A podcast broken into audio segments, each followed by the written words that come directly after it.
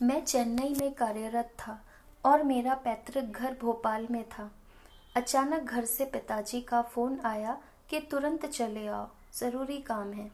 मैं आनंद फानन में रेलवे स्टेशन पहुँचा और तत्काल रिजर्वेशन की कोशिश की, परंतु एक भी सीट उपलब्ध नहीं थी। सामने प्लेटफॉर्म पर ग्रैंड ट्रंक एक्सप्रेस खड़ी थी और उसमें भी बैठने की जगह नहीं थी, परंतु मरता क्या नहीं करता घर तो कैसे भी जाना था। बिना कुछ सोचे समझे सामने खड़े स्लीपर क्लास के डिब्बे में चढ़ गया।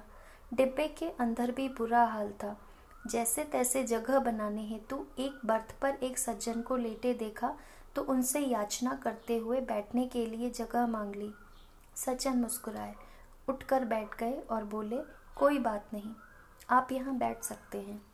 मैं उन्हें धन्यवाद दे वहीं कोने में बैठ गया। थोड़ी देर बाद ट्रेन ने स्टेशन छोड़ दिया और रफ्तार पकड़ ली। कुछ मिनटों में जैसे सभी लोग व्यवस्थित हो गए और सभी को बैठने का स्थान मिल गया। मैंने अपने सहयात्री को देखा और सोचा बातचीत का सिलसिला शुरू किया जाए।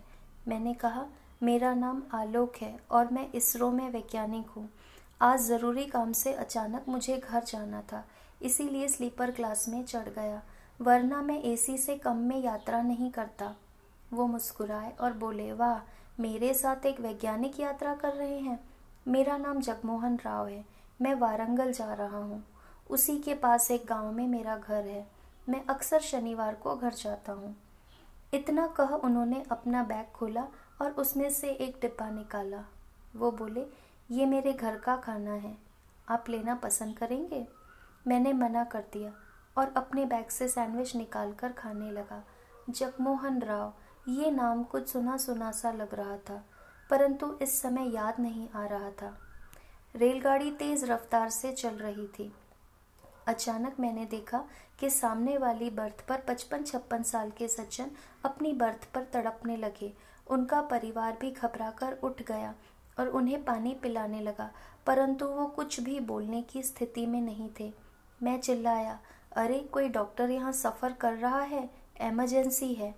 रात में स्लीपर क्लास के डब्बे में डॉक्टर कहाँ से मिलता? उनके परिवार के लोग उन्हें असहाय अवस्था में देख रोने लगे।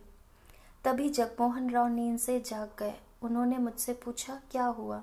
मैंने उन्हें सब बताया। मेरी बात सुनते ही उन्होंने अपने सुटकेस में से स्टेथोस्कोप निकाला और सामने वाले सज्जन के सीने की धड़कनें सुनने लगे। उनके चेहरे पर चिंता की लकीरें दिखने लगी। उन्होंने कुछ नहीं कहा और सुटकेस में से एक इंजेक्शन निकाला और सज्जन के सीने में लगा दिया। वह उनका सीना दबा दबाकर मुँह पर अपना रुमाल लगाकर अपने मुँह से सांस देने लगे। कुछ मिनट तक सीपीआर देने के बाद मैंने देखा कि रोगी सहायत्री का तड़पना कम हो गया। जगमोहन राव जी ने अपने सुटकेस में से कुछ गोलियाँ निकाली और परिवार के बेटे से बोले, बेटे ये बात सुनकर घबराना नहीं। आपके पापा जी को मैसिव हृदयाघात आया था। मैंने इंजेक्शन दे दिया है और ये दवाइयाँ आप उन्हें दे देना। उनका बेटा आश्चर्य से बोला, पर आप कौन हैं? वो बोले, मैं एक डॉक्टर हूँ। मैं इनकी केस हिस्ट्री और दवाइयाँ लिख देता हूँ। अगले स्टेशन पर उतरकर आप लोग इन्हें अच्छे अस्पताल ले जाइएगा। उन्होंने अपने बैग से एक लेटर पैड निकाला और जैसे ही मेरी उस लेटर पैड पर नज़र पड़ी मेरी याददाश्त वापस आ गई। उस पर छपा था, डॉक्टर जगमोहन राव, हृदय रोग विशेषज्ञ, अपोलो अस्पताल, चेन्नई। अब मुझे भी याद आ गया कि कुछ दिन पूर्व मैं जब अपने पिता को चेकअप के लिए अपोलो अस्पताल ले गया था, वहाँ मैंने डॉक्टर जगमोहन राव के बारे में सुना था। वो अस्पताल के सबसे वरिष्ठ, विशेष प्रतिभाशाली हृदय रोग विशेषज्ञ थे। उनका अपॉइंटमेंट लेने के लिए महीनों का समय लगता था। मैं आश्चर्य से उन्हें देख रहा था।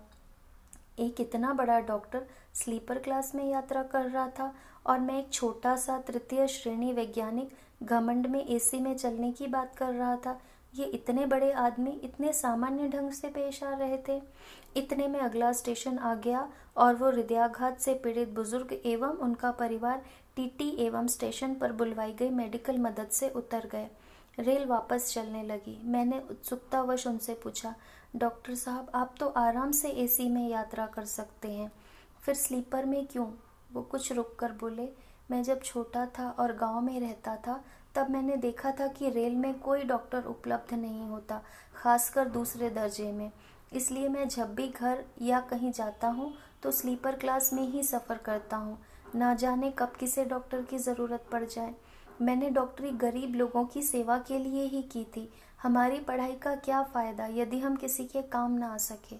वारंगल आ गया था। वो मुस्कुराकर उतर गए और मैं उनके बैठे हुए स्थान से आई हुई खुशबू को महसूस कर रहा था। ये खुशबू उन महान व्यक्तित्व और पुण्य आत्मा की थी। सदैव प्रसन्न रहिए और मुस्कुराइए। जो प्राप्त है, वो पर्याप्त है।